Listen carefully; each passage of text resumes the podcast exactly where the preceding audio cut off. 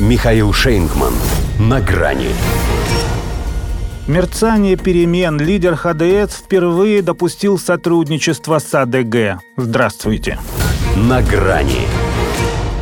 Услышав такое от лидера пусть оппозиционной, но ведущей по опросам партии Германии, сторонники второй партии Германии, коей впервые в своей недолгой истории стала АДГ, наверное, захотели даже себя ущипнуть. Настолько это было неожиданно, еще недавно казалось, что совсем невозможно. У ее же противников наоборот. Руки зачесались от желания ущипнуть самого предводителя ХДС Фридриха Мерца. Да побольнее, чтобы привести в чувство. Ибо нарушил незыблемую заповедь системной немецкой политики даже думать не сметь о каких-либо контактах с ультраправыми. Хотя если их можно так называть, то лишь потому, что не просто правы, а ультраправы, когда отвергают поставки оружия в СУ из-за риска вовлечения в конфликт и ратуют за отмену антироссийских санкций, поскольку прежде всего они вредят самим немцам. Впрочем, Мерц допустил вероятность сотрудничества христианских демократов с альтернативой для Германии совсем не поэтому.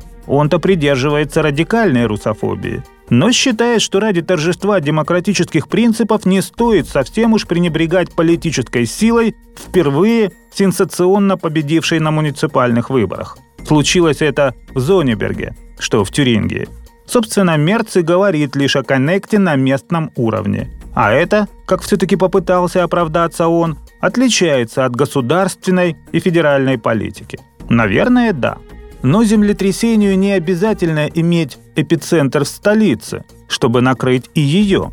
Его же заявление, как пишет Политико, подобно именно тектоническому сдвигу от авторшока, которого правящую коалицию уже бросила в дрожь. Она, значит, всеми правдами и неправдами пытается запретить АДГ, а вождь ХДС ее фактически реабилитирует. Понимает потому что, что это новая народная партия. Такой статус здесь присваивают за превышение 20% рейтинга. Социал-демократы же с зелеными уже могут смело добавить к этому определению приставку «анти». И не только из-за собственных показателей – 7 из 10 граждан ФРГ недовольны работой правительства, а тут еще и свежую порцию сермяги от МВФ подвезли. В этом году Германия станет самой неэффективной крупной экономикой мира. Сократится на 0,3%, хотя весной прогнозировалось снижение производства на 0,1%.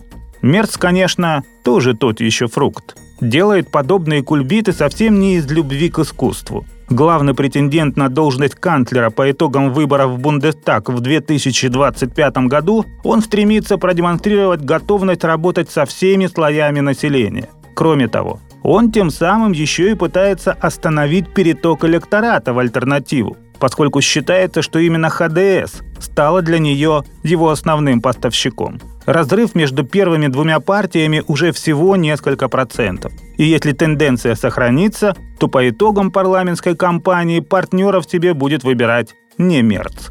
И не на местном, а на федеральном уровне. До свидания.